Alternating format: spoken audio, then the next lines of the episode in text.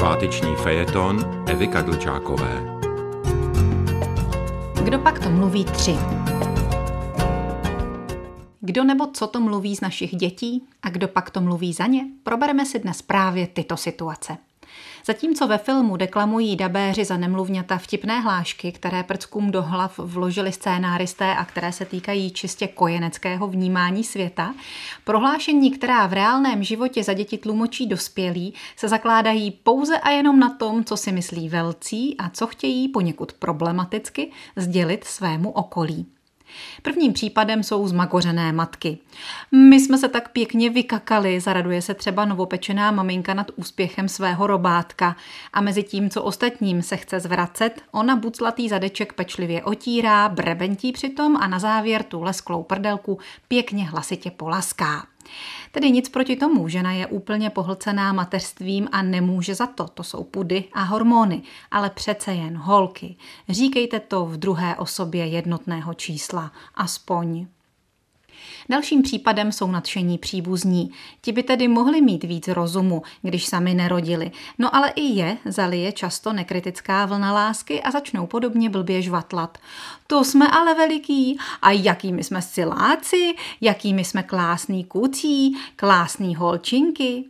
No, takže Táhne vám na 60, babi a dědo. Podívejte se na sebe do zrcadla, dejte si pusu a na zdraví uzlíčku pořádného panáka ale to až večer. Teď se vydejte na procházku s kočárem, ať si mladá matka trochu odpočine a ať má krapet času i sil na svého muže, protože toho teď nikdo pozorností nezahrnuje, ačkoliv i on má na potomkovi své zásluhy.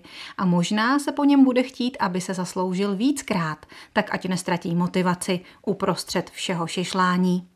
Ačkoliv fantaz někdy popadne i mladé tatínky. Přiběhnou třeba za svou ženou do kuchyně se řvoucím dítětem na ruce a s naléhavou otázkou, kde mám dudinku?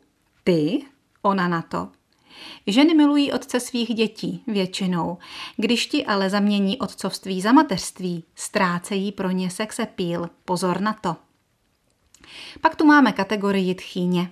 Omlouvám se všem, které jsou ve svých prohlášeních za děti bez postranních úmyslů. Mnohé ale využívají vnoučata k tomu, aby sdělili snachám to, co by jim do očí neřekli. Takže od nich například nápadně hlasitě zaznívá ta maminka ti ani najíst nedá, viď? Ona tam furt něco kuchtí. Ona vaří i pro vás krucifix. Chce se mladé matce zavolat zpátky. Přitom to má jednoduché řešení. Jděte, milé babičky, za kojící matkou do kuchyně, vezměte jí z rukou nádobí, vložte jí tam mimino a hezky se na ně usmějte. Nic jí nepodsouvejte. Věřte, že i jí se při každém zaplakání svírá srdce, tak jako kdysi se svíralo vám.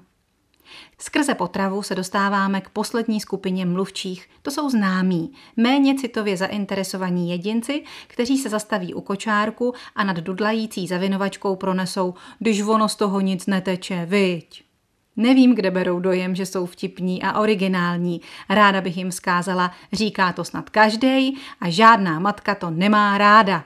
Čili, když už se neudržíte, prosím, aspoň pak nezvedejte pohled na matčina zbytnělá ňadra. Tak to jsem vám chtěla říct, moji milí, za naše děti. Totiž...